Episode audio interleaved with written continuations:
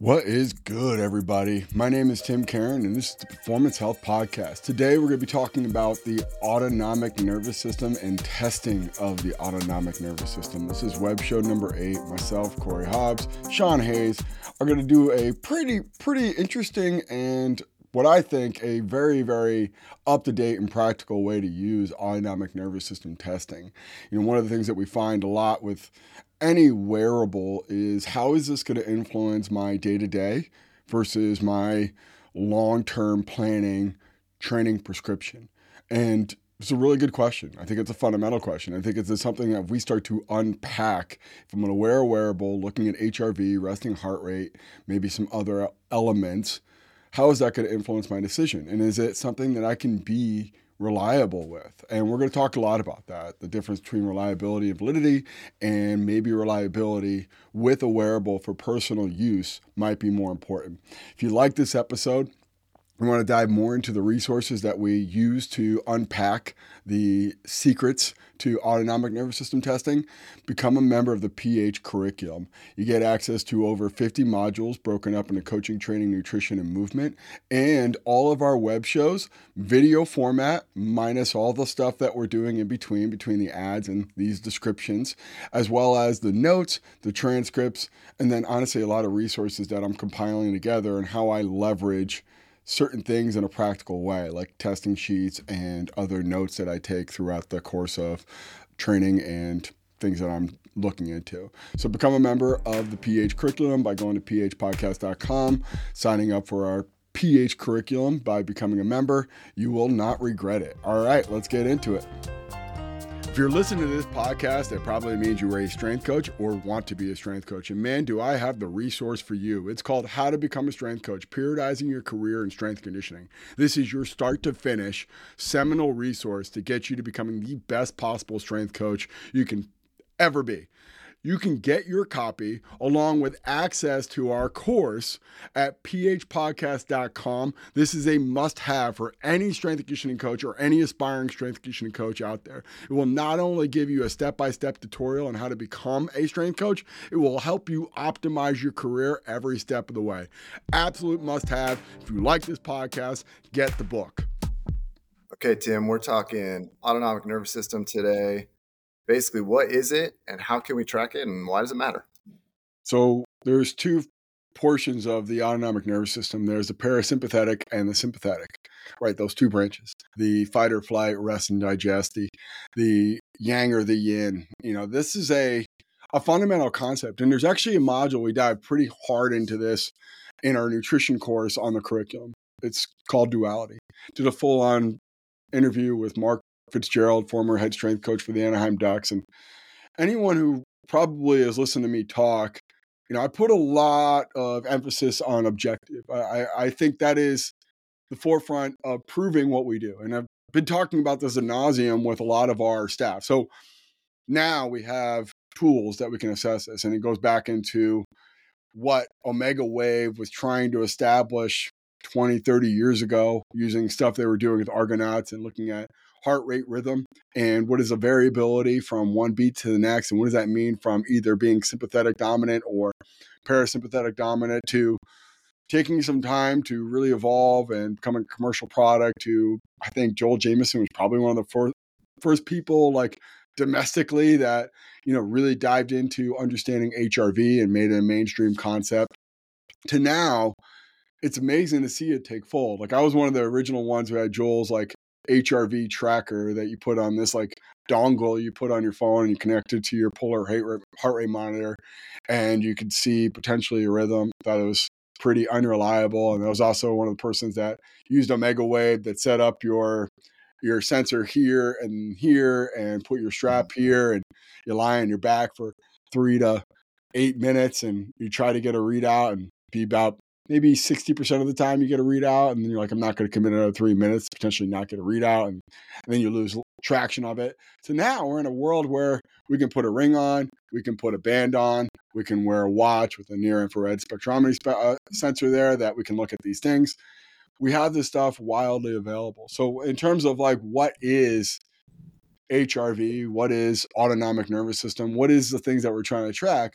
it's looking at how our heart rate, whether it's tracked through a infrared scan on our our finger, our wrist, maybe a, a strap, maybe a couple sensors here and here, is reacting and moving to the outside or our environment. And if I'm exercising at a high level, if I'm under a lot of stress, if I have poor sleep quality, or if we just in general have a lot of emotional things that we're working through, we see disruptions to our natural set point of here's our thing. Like let's say we wake up in the morning and our resting heart rate is at 50 and rest of the day it's this constant change of rhythm, time, it's beating at different rates. We see a different HRV right? And what HRV really tells us is the more variation we experience, the larger our bandwidth, the more parasympathetic state we're really in. In the other end, if we see smaller bandwidths, that means we're probably in a heightened state of arousal more and we see a smaller fluctuation or smaller variation. And that puts us in this more sympathetic state with a lower HRV. And I think one of the things that's so impactful from understanding this is you get a better proxy off of just not only the training, because I think training stress is pretty intuitive, right? Do you feel delayed onset muscle soreness? Did you report a higher RPE?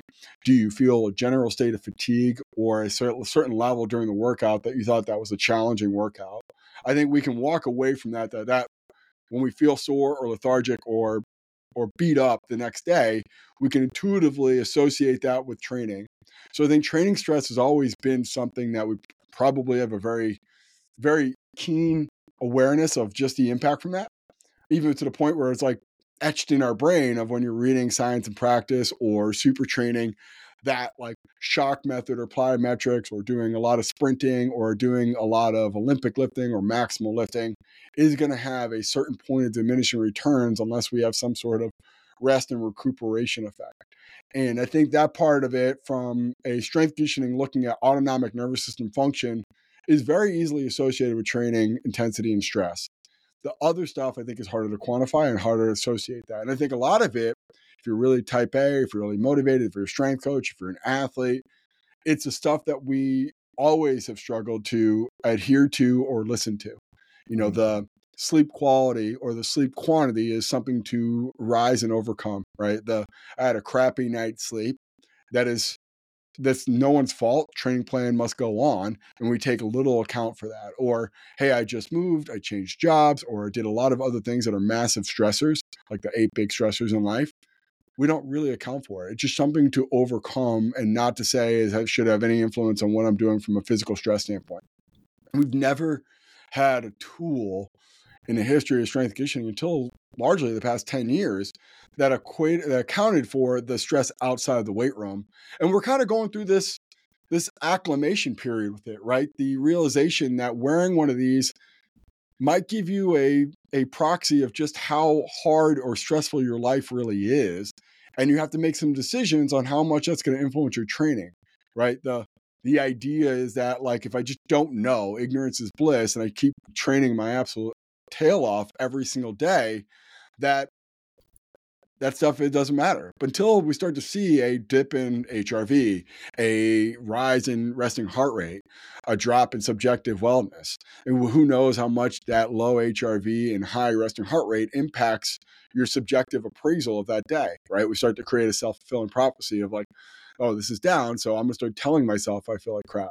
Or you know the other influence of i feel a little bit under the weather that could be i'm going to compartmentalize that i'm going to push that down i'm going to let that be something where i push through and you see a a raise in body temperature a a raise in co2 a a drop in hrv a rise in resting heart rate a, dry, a rise in blood pressure all these like proxies that we can use on any given day and then we start to see your training in that. And we'll, what I would like to talk about too is, you know, the aggregate proxies like HRV and resting heart rate, and the other part is like the the more live feedback of like things like resting heart rate or or velocity during a training session, which can give you real time data on just how unprepared you are for that session as well. So top of the line, it's parasympathetic, sympathetic.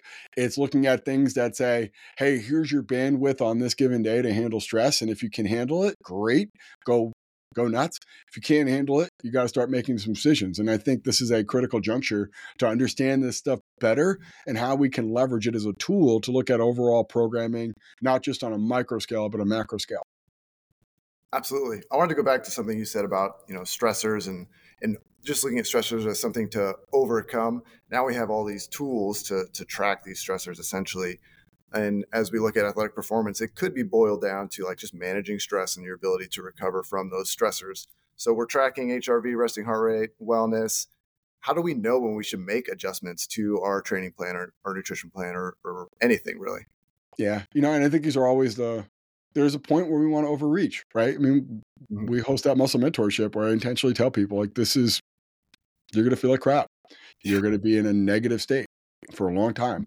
And we are intentionally depleting glycogen, really breaking down muscle tissue, really dampening that central nervous system to the point where it's going to take an accentuated period of time to recover. And this is a this is a really really planned out etched out thing where we do readiness testing. We look at force plate, we look at NordBord, we look at grip, we look at wellness, we look at heart rate during training session, we look at RP post session, we look at velocity during the session. And you can see a massive decline from day one to day day five. Yep. In that situation, you know, I would tell you if your HRV is down, good, that was the plan. Right. Mm-hmm. And I think that's that's one aspect of this, like where we are all committing to, okay, this is going to be a week that we've prepared for, that we've tapered off to prepare even more so for. And in the back end, it might go into a two to three week period of nothing or very light activity, right? The post season, so to speak, of that. And when we look at something like that as a, like, I don't know, this small sample of how we should approach training every single day, I think that's misleading, right? That's an extreme example of how you should not pay attention to HRV because the point is to decrease H is to is to have this decline in HRV and rise in resting heart rate and rise in blood pressure because that, that's all we're trying to do in that week is to try to stress you to such a level that is going to create hopefully extreme adaptation. But normal everyday training, like if you see a really crappy HRV, if you see a really high resting heart rate, that is always a critical juncture to start to make decisions. And there's two examples I really want to go into. There's you or working on a one-on-one basis, and there's working within a group. If one of your athletes in your group says, "Hey, my HRV is really down. I'm not really feeling it," chances are, as a strength coach, you're going to say, "Sucks for you." Like, right. you're going through with the program right? And you you you have in the back of your mind this idea of when I'm reading the points of diminishing returns, velocity is going down, they're missing the rep brackets, technique and range of motion is is suffering. You're going to have to make amendments, right? And we know the amendments. It's going to be, hey, I'm going to drop the weight or drop the intensity. I'm going to drop the volume by maybe t- potentially cutting sets, or I'm going to drop the density by getting more rest in between sets. And you know you're going to do that. And whether you're doing that intentionally or intuitively, it doesn't really matter. You're going to have a response to a diminishing ability during that training session from that low, low HRV. In a one on one setting, you can probably make those decisions before, right? So if you're going into your session and you know that your HRV was maybe 10% down and you know that your resting heart rate is 10% up, you start to go, okay, that's going to have a big impact on this. Maybe it goes into I need to do a better job of microcycle design. Maybe it goes into hey, I, I just had a random occurrence where my two year old woke up 10 times last night and I have really crappy HRV. Uh, I feel like, hey, I want to get a training session in, but I can't be to the level that I thought it was going to be. So I'm going to do the best job I can and lower that volume intensity or that increase the rest. And you start to make those decisions on the front end or the back end. And I think in those two situations, you're still using things like HRV or autonomic function as a proxy to determine what that is. You're just framing it in a different way, right? That, hey, on the front end, on a one on one basis or just with myself, you understand that there's going to have a point of diminishing returns happening more rapidly versus on the back end with a group that you really need to manage this group dynamic, right? This, hey, you made the choice to go out late. You made the choice to cram for a test that you should have been preparing for all all semester. You made the choice to play video games till 2 a.m. You made the choice to eat shitty food yesterday. You made all these choices. There is a consequence to that. And I'm not going to let you yield to that. And I want you to push through and understand I'm trying to create behaviors and habits. And your autonomic nervous system function is irrelevant because that's mostly on you.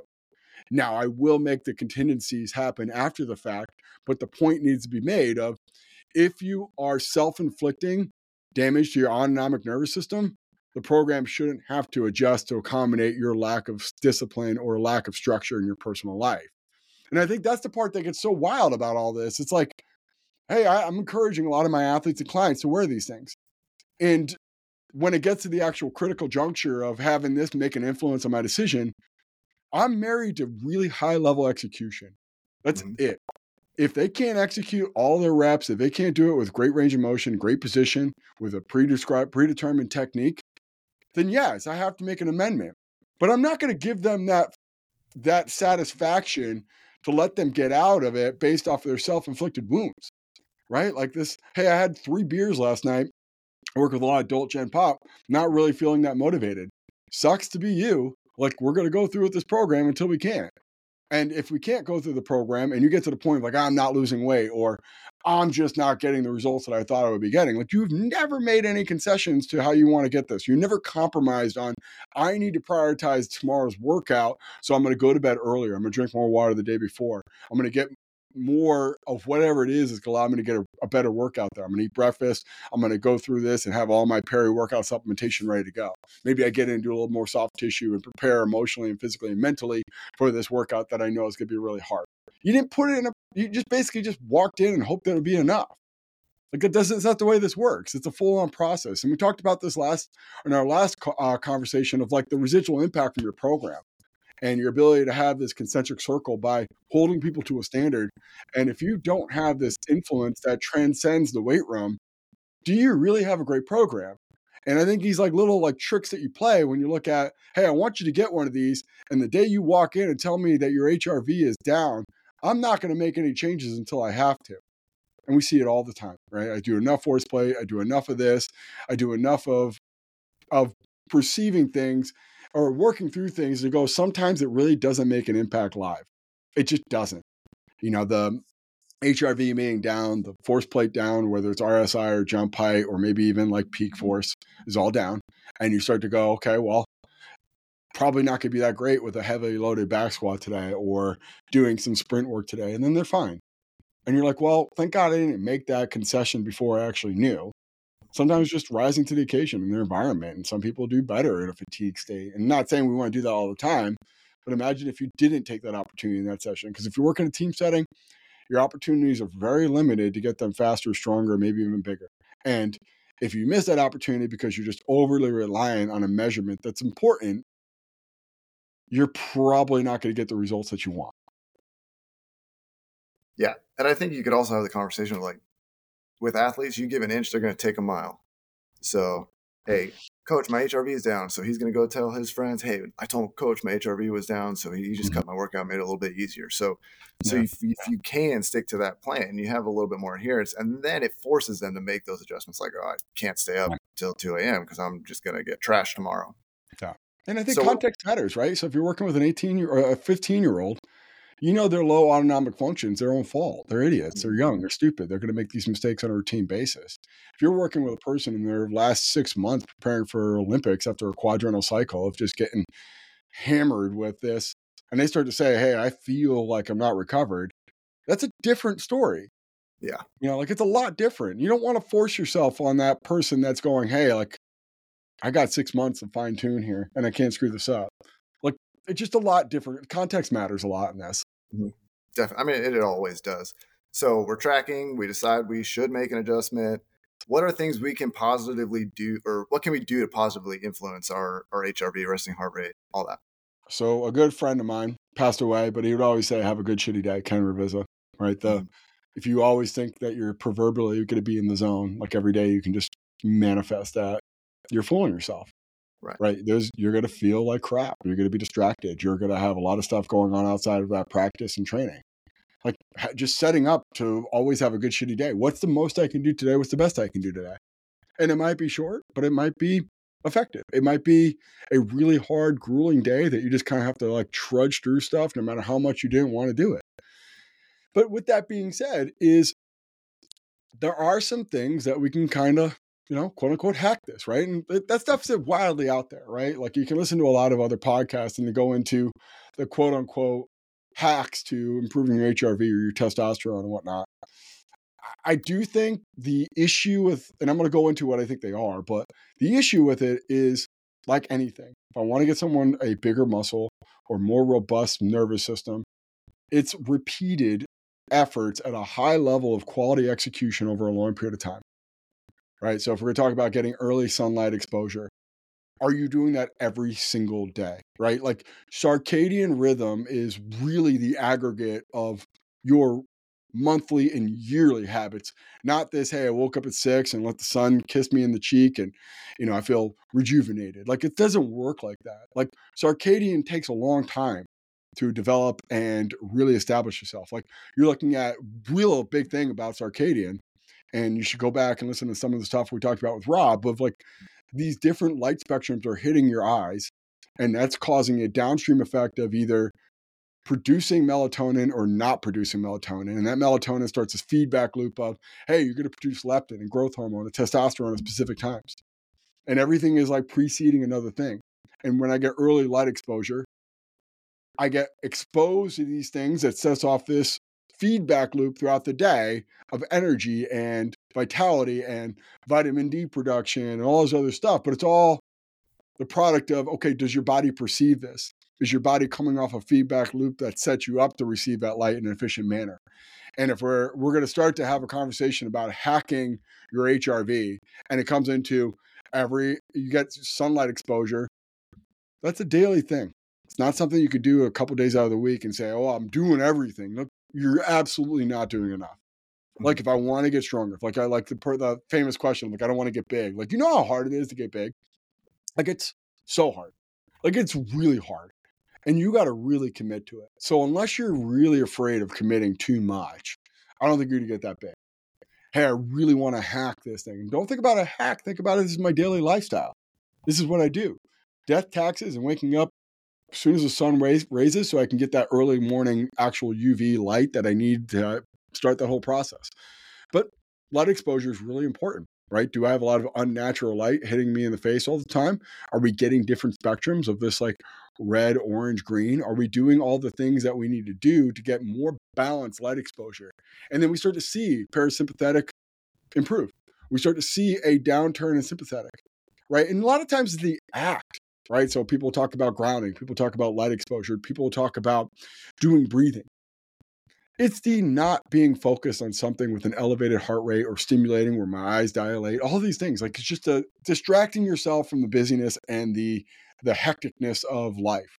So if we're looking at, hey, this this is a great tool to utilize to improve your HRV, you know, the the simple logic is you're not doing stuff that's increasing your sympathetic tone.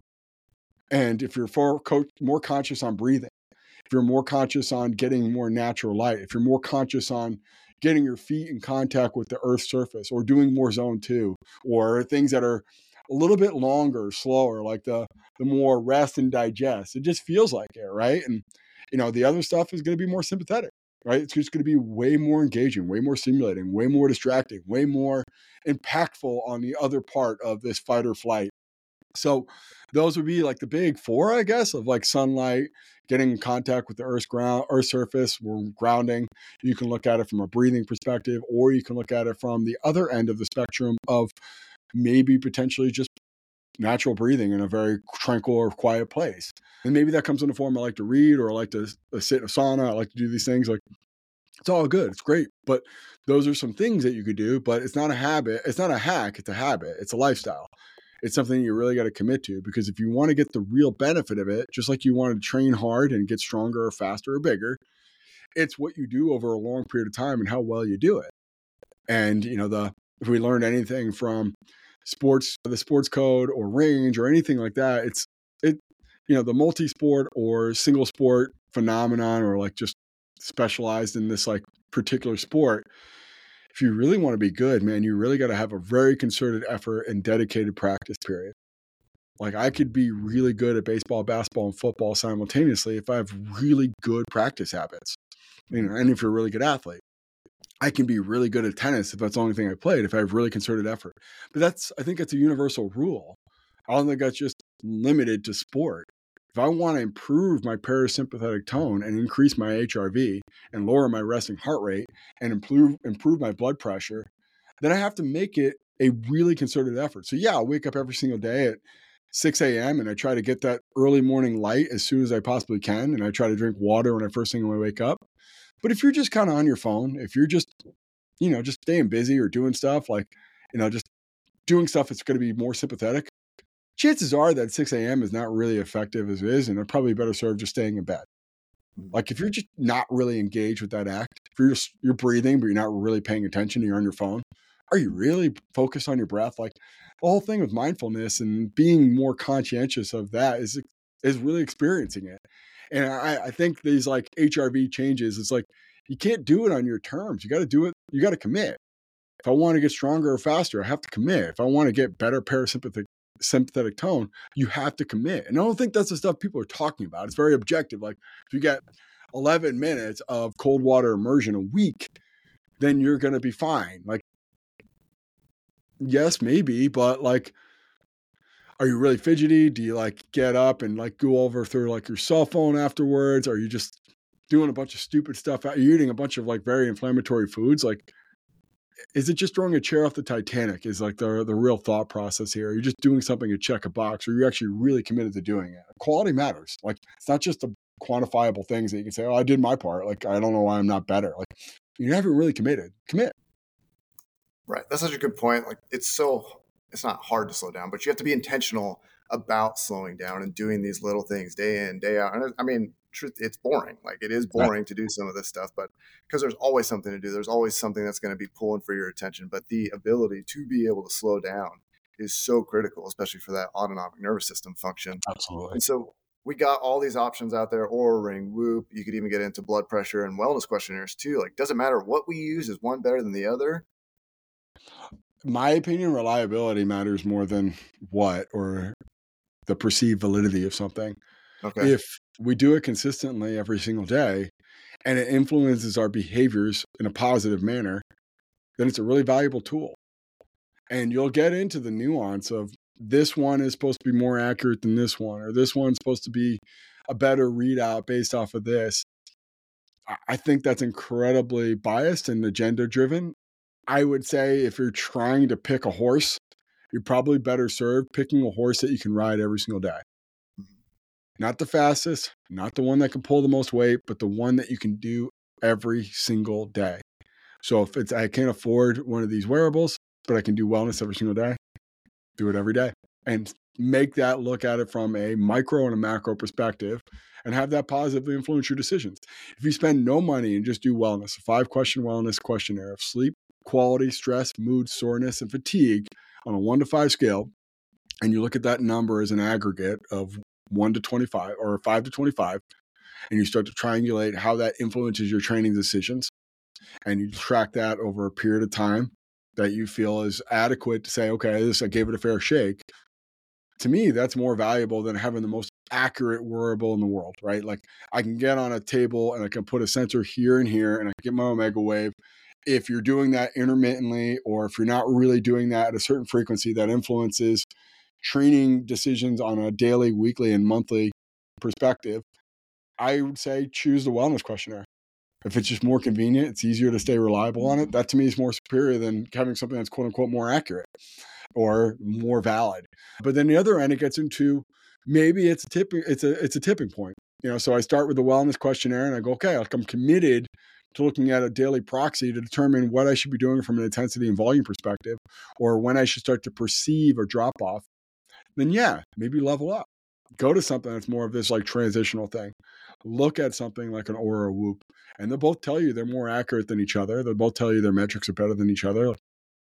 I would say if you know you're going to use it every single day, if it makes sense, if you get a good deal, like you got a like partnership agreement with it, like work provides it, something like don't worry about that. Like don't worry about the other one being better. Like you're using it every day, it's reliable it's a great tool for you. And I think that part is like the I don't think anyone's talking about that. Like, and I don't have any like marriage to anyone. I had I was on a podcast with Jay Wiles, and he has one called Hanu. That's great. It's a great tool, and if you're using it every single day, absolutely recommend it. Mm-hmm. I think it's a great tool if you know you're going to use it every single day, and it's influencing your decisions in a positive manner. Right? If it's getting you to be more conscientious about your time out of the weight room, then I think you found the right tool for you. And that to me is most important because a lot of times we get hung up on it. We can just throw money at this. Like the reason why I haven't improved my HRV is because I I didn't spend enough money on having a Whoop and or or you know I I think a lot of people have that misguided logic, right? Uh, and I think the same thing in the weight room too. Of like, well, the reason why I'm not better, I'm not stronger or faster or jumping higher is because I don't have a force plate.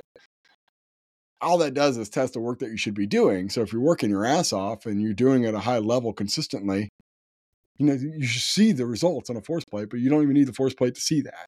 And I think that's the other part of it. Like this doesn't change behavior. You do. This gives you an indicator of what you're doing over a longer period of time, but that's not the driver of what changes it. It might influence your decisions, it might influence your habits, but you, the person that is reacting to this information, changes your habits and decisions. You, over a longer period of time, get the have the power to change that with or without this. So if you look at this as the reason, this is the panacea of, of, of wellness and happiness, you're mistaken. You can't throw money at, at performance and hope it works. You know, you have to really commit to it. And you got to go, okay, if I'm going to invest the couple hundred bucks a year off of this, or a couple hundred bucks and then whatever the monthly is now, then you're going to have to start to say, okay, well, am I willing to make decisions off of that? Am I willing to make changes? Am I willing to to adjust my training plan in order to reach these higher functioning levels. And if not, save your money. Don't spend it. It's not worth it. Yeah. That's I mean, it really all boils back down to the data is only going to be as good as you can use it and apply it.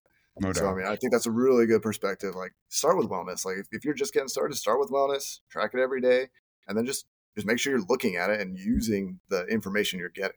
Hell, if you went down to Walgreens or Rite Aid or CVS and they have that like shove your arm into the blood pressure cuff and you just do yeah. that every week, like if you got to pick up medicine for grandma every week for some reason, I don't know why you would do that, but just jam your arm in there and use that. Like, yeah. I mean, I, I would say that's better place to start than throwing three, 400 bucks at a wearable.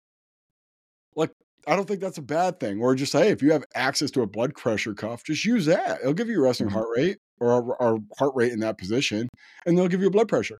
You know, like if anything, it's you maybe pay 30 bucks for a digital blood pressure monitor. Like, why not?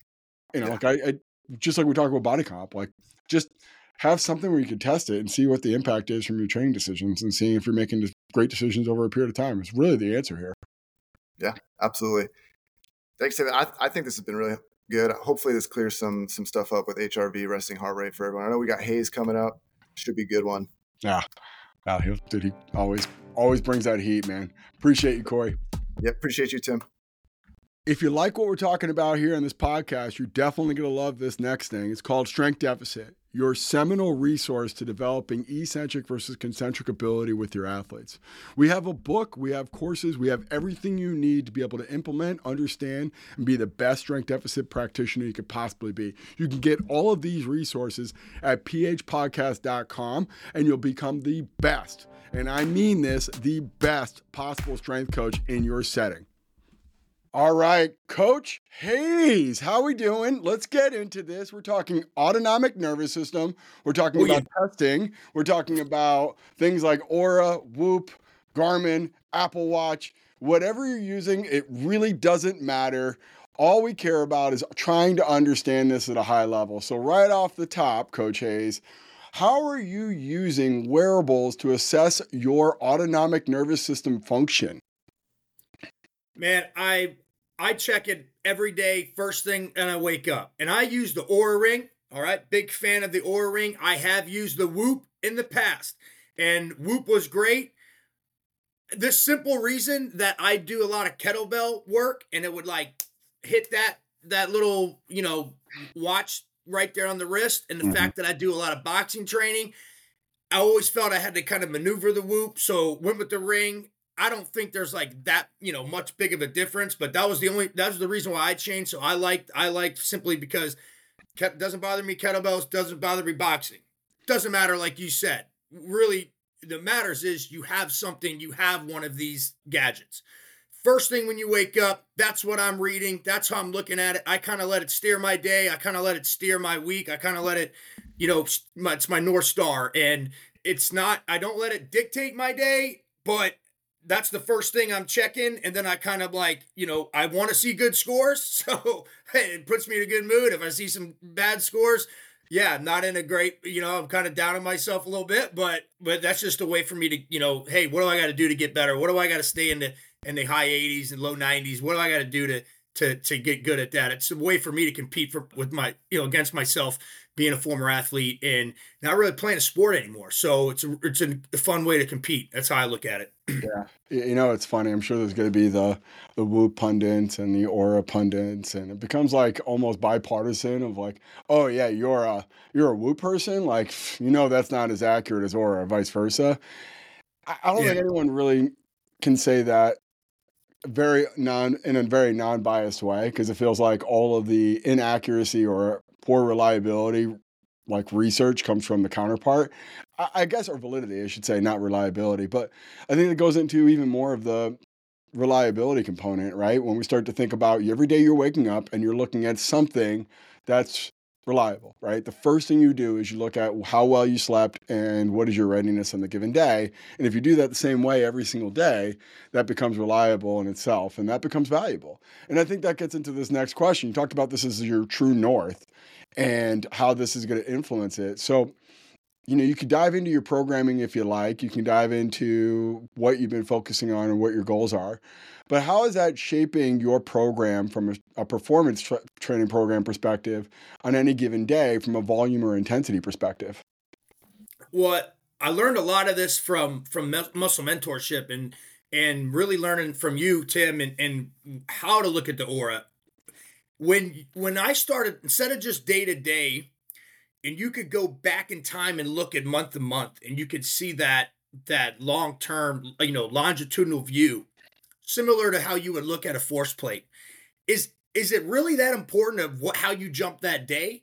Or is it what's more important is what are your trends over time? So when you taught me how to go back into the Oura and look at that longitudinal view, that's really how I'm looking at it. How am I going from month to month? And and really, let's break you know, you know, high level 30,000 foot view. We all want HRV to go up, and resting heart rate to go down. So that's really do I want a good score every day? Sure, more good scores pile up, you know, get get in those trends, but really we're working backwards and I'm kind of looking at those trends over time and say how how's my HRV done over the last month or two? Has it gone up? Awesome. Has my resting heart rate gone down? Awesome. So I'm kind of looking at like that. A lot thanks to you and and you know helping me out with that, but just similar how you would you would do the force plates or you know anything like that launch you know more of a long-term view is how i want to look at it and from there i'll i'll kind of make the changes how i need. Now i kind of, i'm a routine guy. I'm basically kind of doing some of the same stuff. I train the same way. Maybe maybe try some different programs here and there but it's not that drastically. It's more of like what the environment is around me. So if you kind of i'll take you back to a little over a year ago, maybe a year and a half ago, my time with WWE, we had seven groups a day. And that was a nonstop. You know, we got over 100 athletes in the Orlando area right there at the Performance Center. And those groups are going boom, boom, boom, boom, boom. 8, 9, 10, 11, 12, 1, 2, 3, 4, boom. So I'm running around all day. Bah, bah, bah, I'm going, picking up weights, hey, helping spot, you know, calling out the workouts, running, you know, demoing. My step count was probably averaging 17,000 steps. My my resting heart rate was down and my HRV was was high. Now, if I slept well, I would get a good scores because it's a stressful day. Then switch to the XFL. Lifestyle completely changed. I'm thinking to myself, oh man, this is going to be way better. I don't got to get in the car. I don't got to drive to Orlando. Don't have seven groups a day. What I noticed was that my my scores worsened. And because of that, I was staring on the computer a lot, right? A lot of Zoom calls, very like unfamiliar territory for me. On the mm-hmm. phone a lot more, dealing with things, trying to set up, trying to get it was fun. I'm glad I, you know, I'm glad I did that, but just unfamiliar. So the environment was very drastic. What I thought would be better for me in internally, it was like all adjustment. And when that happens, man, scores scores we worsen. And all you have to you have to adjust. So how can that help our athletes? Well, anytime your environment changes, man, you have to acclimate to that, right? You have to have set time to adjust. If if you look at some of the stuff that's happening in the NFL right now, or you know, Ultimate Fighting, UFC, there's talk right now about a lot of teams going to London, a lot of the fighters going overseas. How much time do we do you need to acclimate that before going in? If you look at the Bills, they were there, they showed up, they got waxed by the Jags, who were there for already for two, three weeks. So there's a lot of talk about acclimating, and, and there's truth to that because, man, we, we can see it, you know, right there. If you got an Oura ring, your scores are way off just because new stimulus, new environment. So for me, that really opened my eyes to some of that stuff. And and what's really what I need to take away with that is I need to help. How can I use that information to help the athletes? Hey, we need to acclimate. Let's give you an example. XFL players, they show up to Arlington. Are we going to expect them to show up? Drop their bags off and, you know, be the best they can be on day one? No, we got to acclimate, right? So let's install, let's implement some protocols, let's implement some ramp up periods type stuff to get them acclimated to the situation. Understand, we ain't got all day. We got to get going at some point, but let's set them up in a, you know, set them up for success, knowing that new stimulus, new environment, new stressors. Oh man, I'm in a new spot because that stuff does affect all all these internal things. And and so that's big takeaway that i learned from shifting from one job doing something completely different. Um and you can see the trends you know like once i got situated with the xfl and my new role at home bam i went to arlington. New stimulus new new environment. Okay okay now i'm in arlington. Get adjusted to that. All right now I'm back home. And so it's this it's just constant game of if you get out in front of it and figure out okay, I know I'm about to go over to this new spot. I'm about to go to London. I'm about to go to Arlington. How can I adjust my training? Because I'm getting out in front of it and I'm not adjusting it while it's too late. So, definitely, I look at it from a longitudinal view. And now that I've learned, I think I know now what to expect when you change environments, change stimulus. And what do I do? I just kind of adjust my training, right? Maybe go from a four day split to a three day split Maybe I do lighter weights. I don't do as, as, as heavy loads. Maybe I don't use the barbell, more dumbbell type training, more kettlebell, and maybe I'll do for more walks, things like that. So just just putting plans in place to knowing that that's coming up, I think is the biggest takeaway from my own experience. you know, the first thing I'm thinking about is just how much modern sports are transitional. Starting in high school, like there's, I would say, really high quality athletes or top tier athletes are probably on average going to two to three high schools. And and that evolves into now college, like they're probably playing in two to three colleges with NIL and and transfer portal and everything associated with that. And if they have the great fortune of playing professionally, can you imagine how many organizations they're going to be a part of, right? It's called not for long for a reason. So if you're looking at the experience you had of changing jobs, you know, now that's a reality for everybody in strength conditioning and coaching and for athletes. There's no like there's no holdover. There's no there's no person that's going to stay long term. So having some baseline of what is you when you're acclimated and in a routine and really assimilated to an environment look like from an HRV, a resting heart rate, maybe even other functions like sleep quality and, and mood and soreness and, and wellness and all those other things that we can track. You know, what does that actually look like? So you can start to establish just the, the impact of high transitional living. And I think that part is a really invaluable tool as we start to look at, which gives a lot more credence to potentially having some sort of understanding of what is good or what is a baseline and then start to work off of that. So I think that's a great segue, though, of you were talking about the different types of stress. Like WWE is physical, and then XFL was more emotional and mental, right? And you're you're putting out fires. You're constantly getting everyone's essentially garbage every day. Versus the other end, you just if you had a problem, you work through it. Where if in XFL you had a problem, you had to kind of rally the troops and coordinate and start to figure out the best solution to an impossible answer. And you saw that directly impact your stress. Now, the, the question I have off of that is how much are you taking consideration now looking at going through a full year of more managerial, less boots on the ground, burning calories, getting a lot of steps in with that physical toll? Did you resent the fact that you didn't have a lot of physical exertion, a lot of fatigue, or a lot of impact? Or did you look at it from, this is my life evolving? Like, what was your emotional response to seeing your actual HRV drop from less physical, taxing work? Yeah, great question. I- you know, at first I was very pretty frustrated, right? Because you look at that step count and you're at 17,000 and all of a sudden you're at you're barely touching 10,000. So yeah. you you look at it like I'm getting I'm I'm worse. I'm I'm not, you know, I'm I'm not the same. I'm I'm getting worse with this job, you know, because you know, you like you know, you like I said earlier, you compete with this thing, you know, you mm-hmm. compete against yourself. But you have to what what you realize is like, all right, how do I how do I get that good score again, right? Like where my my environment, I, I just want to get in the high 80s, low 90s, mid 90s. Like, how do I get that? Okay, I need to get sleep. Boom, I need to take care of that. You know, maybe I do less training. So I started doing a three day training split. Mm-hmm. That's what, you know, really got a lot that from you. I, I was always kind of a four day uh, guy changed my workouts to you know three days and if i got a fourth great bonus so i kind of took this less less is more approach really started to dive into some mental performance practicing and really seeing if that could help and and that i, I did feel like that helped me a lot and well, what things we used in the XFL, great company out there called Reulay. They uh, there's it's a science backed research research backed platform that you can download on your phone, so it's very accessible. And what's cool is that it's customizable and it tracks what you, you what what you like and your trends over time.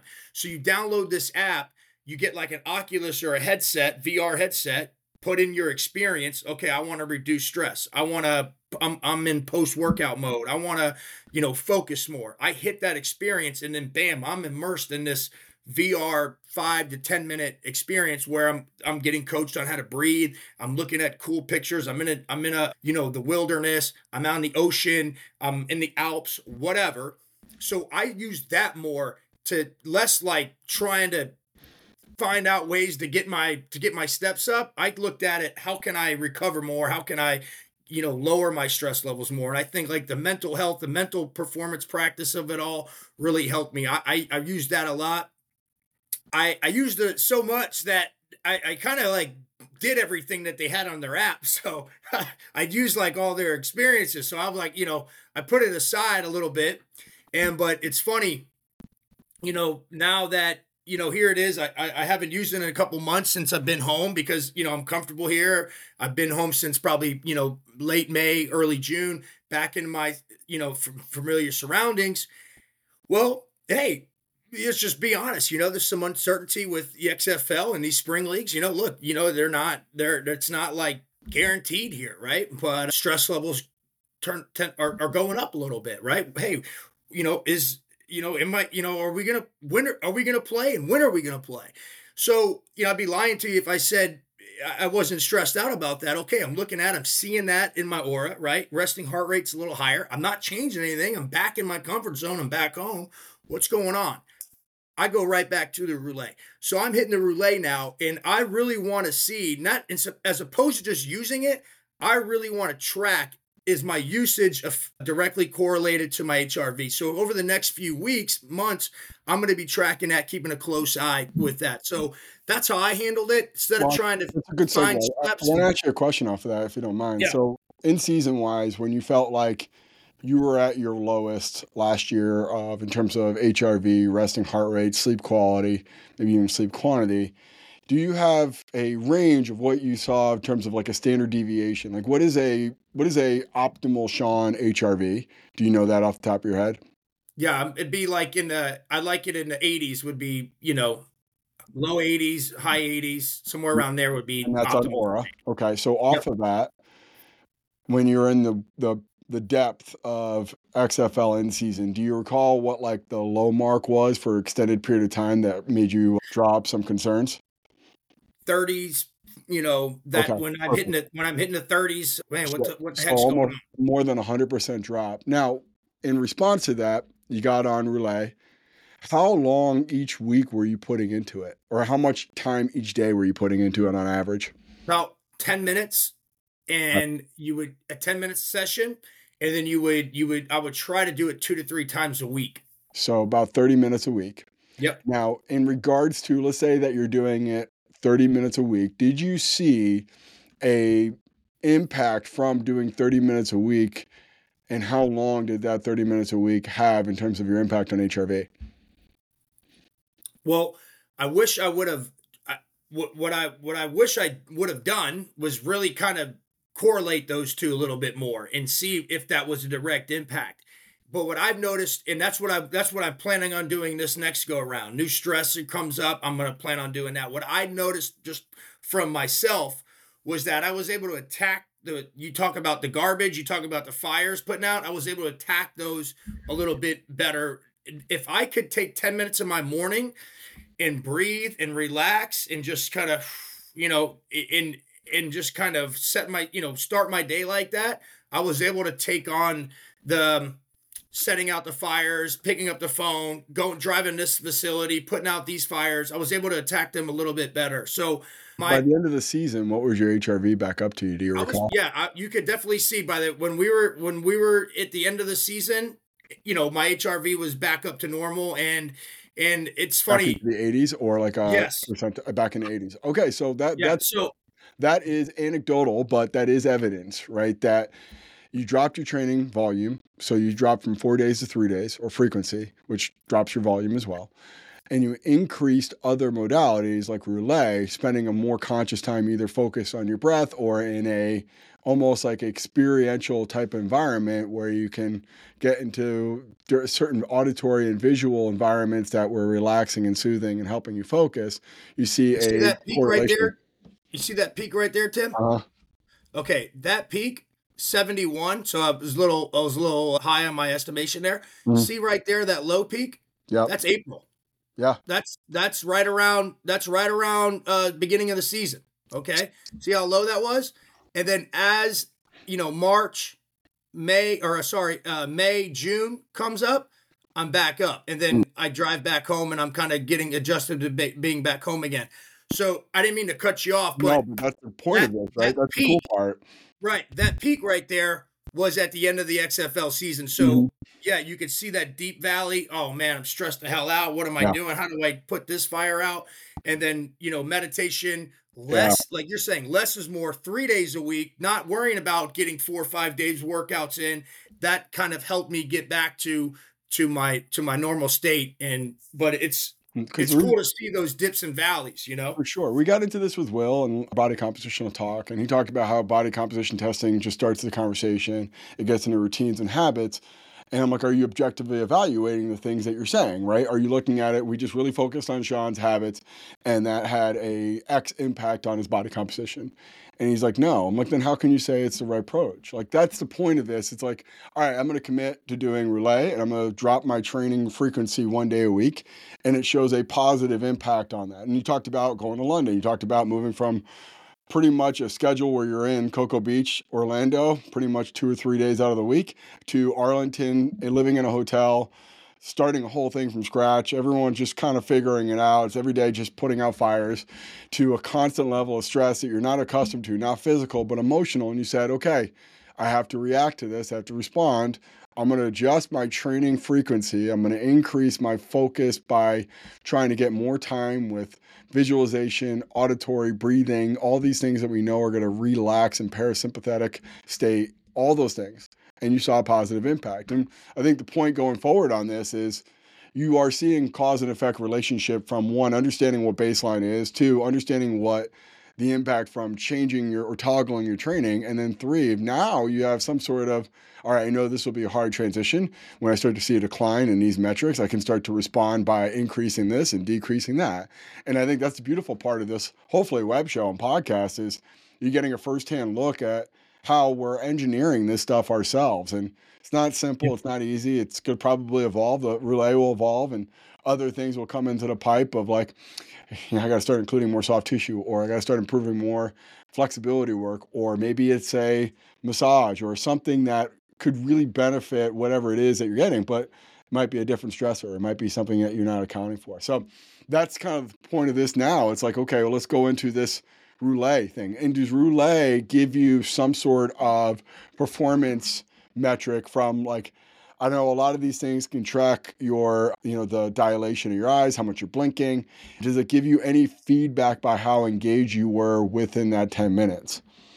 It gives you it, it gives you feedback on term in terms of like time of day. It gives you feedback on what experiences that you've used the most and and, and don't think like we can't we use something called the EyeSync in in EXFL for concussion protocols. Oh. That would that that could look into your eye. That could look into dilations and things like that. Dive a little bit deeper, a little bit more technology in that point.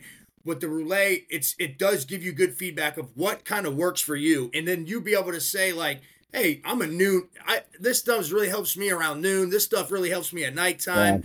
What what stuff is you know what what type of experience worked for you? Are you more of a focused person? Are you more of a calm person? You answer surveys and it gives you that feedback and that and that and it kind of starts to customize. Hey i know that sean hayes is logged in. He's more of worry. He wants to reduce worry. Tim logged in.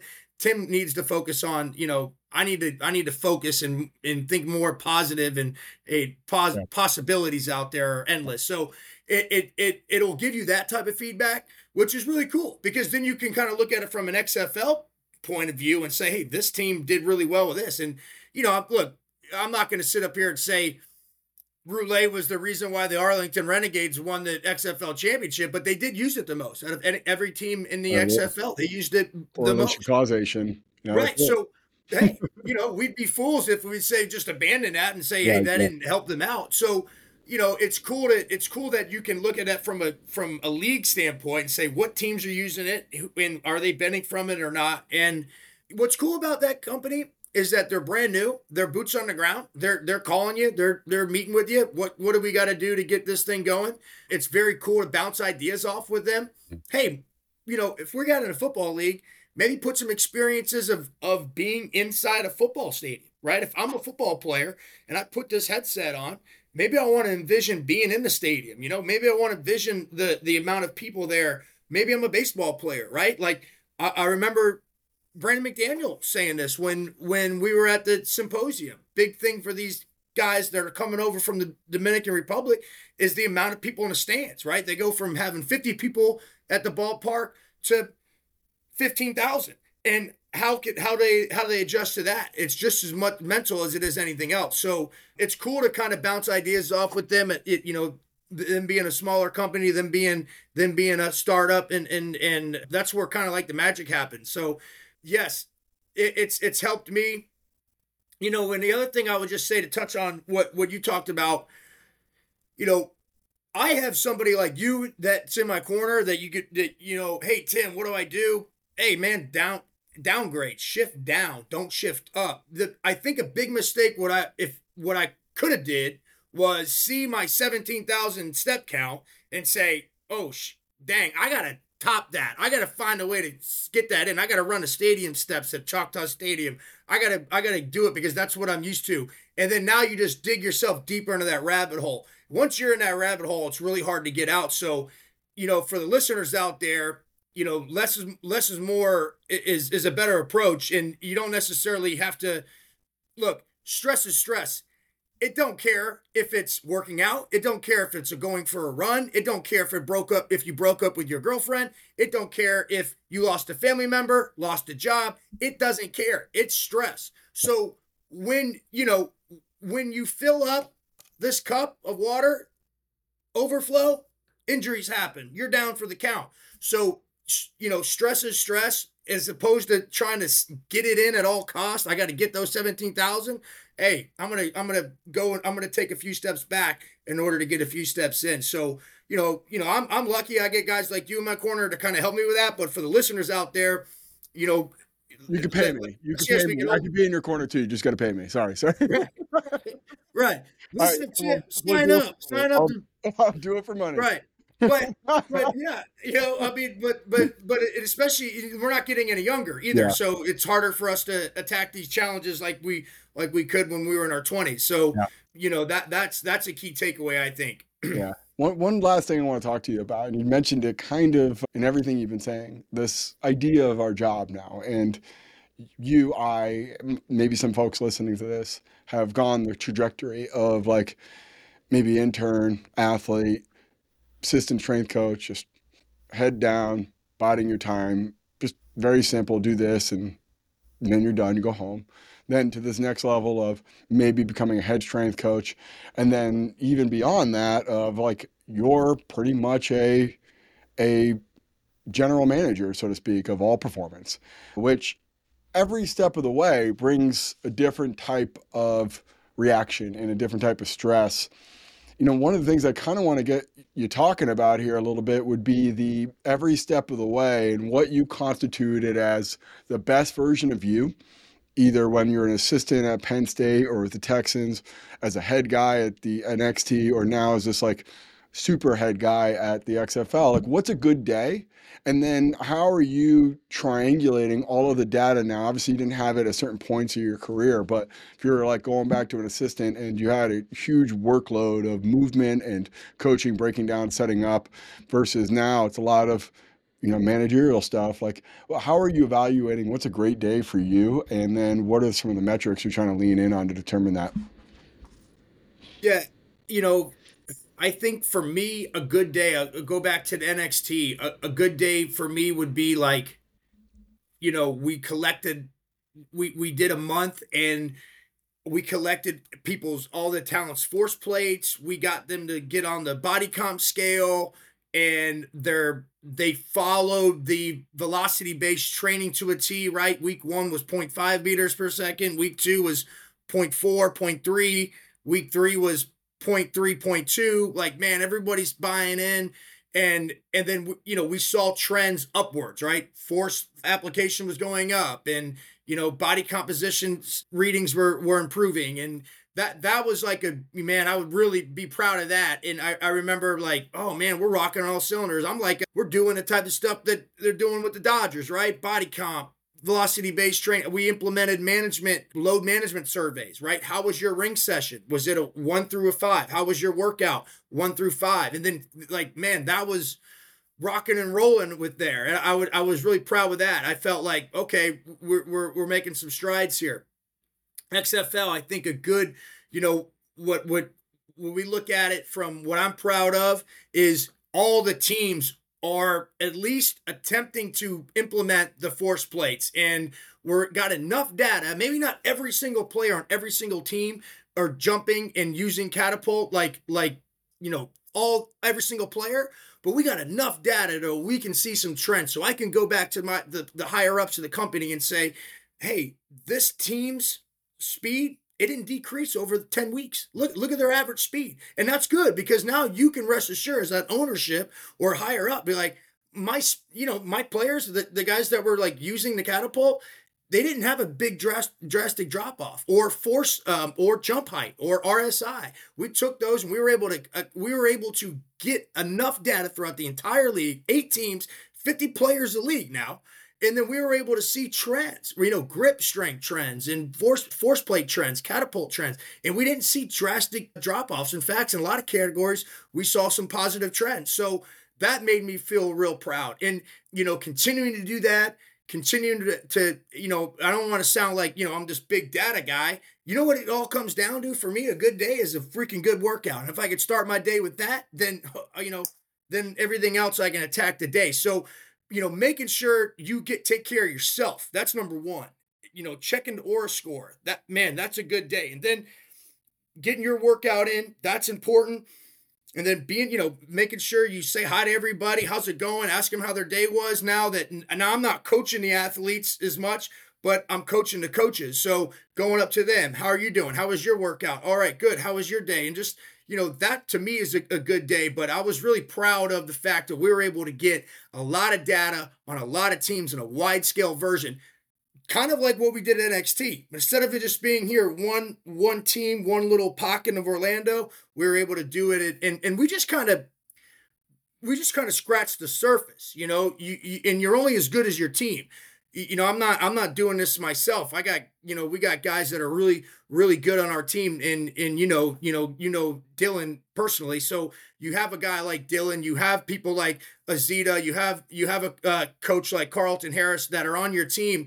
And man they're willing to do what it takes in order for the lead to succeed. So you're only as good as your team. I know that. Just really proud of you got to have the data. You got to start your day off. You got to be selfish. And then it kind of tricks trickles down to to your team and to your and to ultimately a player. So those are some of the things that I look back on and say really proud of that because we were we were able to do basically what you you told us about, you know, and and you look at you go to you go to the LA Dodger Symposium, you see what the Dodgers are doing on a wide scale. We're doing some of that. Not to say we're doing it that level or maybe like we're the best of the best, but hey, we're doing some of that stuff and we're just getting started with it. So that that's that's the type of stuff that that you know I look back at being being proud of and think that you know having a good day or a good month. what I'm hearing is something quantifiable and saying here's our goal, here's our target try to get everyone tested, try to get all our teams on the same page to get them tested. And that gives you some sort of, hey, I, I did a good job, you know, and and I think that the message for a lot of strength conditioning coaches out there is a lot of us don't really know how to interpret a good versus a bad day. And the unfortunate thing when you don't do that is you have no baseline. You have like the world we live in is an allostatic load constantly, constantly putting stress on our body, constantly evolving and adapting to this ever and oncoming stress. And we look at if we have no kind of determinant of good versus bad, and it's subjective, I get it, but that's your right to have a subjective appraisal of what's good and bad for yourself. You start to look at that of like the residual impact of if you're starting to stack up bad days, you start to burn out, you start to become irritable, you start to become hard to be around, you start to become someone that maybe is not the best version of themselves that they could be because they just simply don't realize what is a good versus bad day. And yeah. my point being is simply ask yourself like what's your perfect day? And then come from there saying okay well what's some of the metrics that corroborate that? Like is it my hrvs in the 70s or my resting heart rates in the 40s or hey my blood pressure is 115 over 70 or hey i look at this as my body mass is here my body comp's there my wellness is here rps are always high because i can really push hard and i like that. You know all those dynamics at play creates this foundation of you tracking this stuff and leveraging it.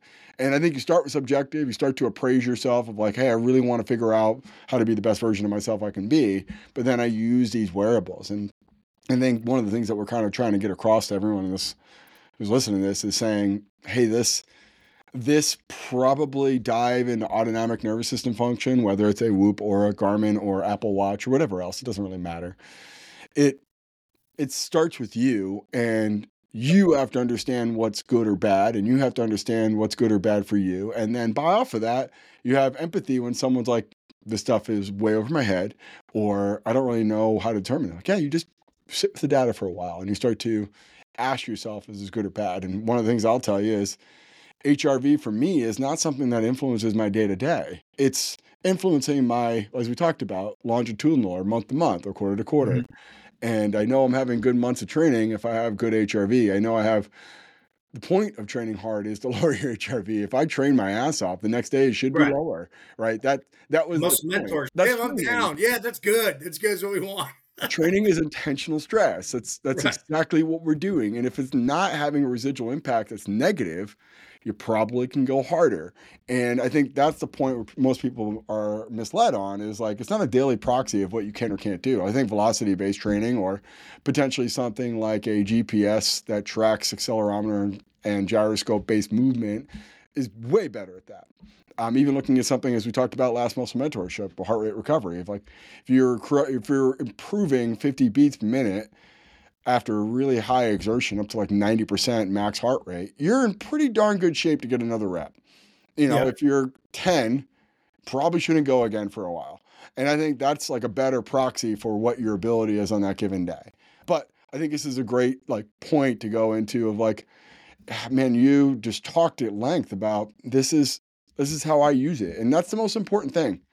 You know, that's bottom line. Yeah. It works. It works for you. You're committed to it. It's reliable. It's not, I'm not marrying myself to Oura or Whoop. I'm marrying myself to try to figure out how to understand this and help me become the best version of myself I can possibly be. Any that's closing, it. any closing words for anybody out there looking to get into some more autonomic nervous system function? Yeah, I would definitely recommend it. I, I think you're, you're, if, if you don't have the I'm just let's say you don't have the facility right that you're going into and you're uh, getting your coach is jumping you on the force plates and you you have a good measurement of where you are your readiness then you definitely need one. Now if you were going into you know I was going going up to uh, Grindtown you know five days a week, four days a week, and Tim was going to get me on the force plate. He's he's there to tell me, hey, Sean, your readiness, you're pretty good, or you're down. Then who's going to tell you that, right? If if you don't have somebody to do that, then this ring tells you that by yourself. Like that. That's what it's telling you. Are you ready? Are you ready if you to let go? yourself do it. You'll tell yourself you shouldn't do it. You know, that right. human nature is saying don't do things that are hard. Right and and like that you know if we had if hey if everybody in the XFL had this then maybe we don't have to dive so much into force plates you know probably still would for for certain qualities of, of, of you know getting them player development. But but man that's a big reason why we do that is because hey you're down you're you're up. That simple down or up lets them know hey okay good I either got to get good sleep tonight because I'm down and I got to get ready to go and that hopefully I'm back I'm I'm back to normal the next day. So if you don't have a coach that's you're you're you're in you're showing up to a facility and you're taking those readiness levels, man, get one. It's going to it's going to really help you in your overall improvement, see where you're at. And then look, like you said, if you don't want to get overwhelmed, just look at just look at the HRV and the RHR. You know, in in general, if I want to be healthier, hey, HR RHR, resting heart rate, should go down over time, and HRV should go up over time. And right. and that's a basic way to look at it. If I was looking at a body comp scale and I was I jumped on the InBody and I looked at their report, a lot of numbers. Bah, bah, bah, bah, bah. Oh man, I don't know how to read this. Okay, narrow it down. Muscle mass should go up over time. Body fat should go down uh, over time. That's it. Just circle those two. Don't worry about weight. Don't worry about anything. And then maybe that could help you, you know, start to dive deeper into it a little bit more as you go. Yeah, that's awesome, man. Sean, thank you so much. I really appreciate it. Awesome work, man. We will see you uh, next month, man. Get you one of these. Get you one of these. A ton to unpack. I hope you guys got some really good takeaways from this podcast. We really want to make sure that we're looking at a bunch of different time intervals with any resting heart rate, HRV, even blood pressure, etc. You know, one of the bigger mistakes I find with looking at this stuff is being dismissive or getting hung up on details about which one's more valid. It's going to be largely influenced by what resources and groups that you're a part of. There is a an actual like way to interpret this stuff as being more valid, but I don't know if that's the point right now. What I would say the point is is understanding how this is going to influence your training decisions because you're going to have to essentially answer questions with athletes and clients that are going to be committed to one of these things, whether it's a brand or easily more recognizable or or maybe more digestible for them.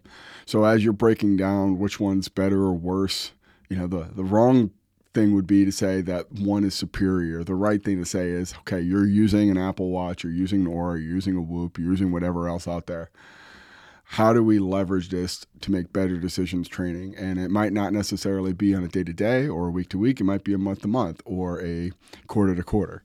And that's the point is just trying to get a cadence, a rhythm that we can be reliable with and apply in a very compelling and interesting way.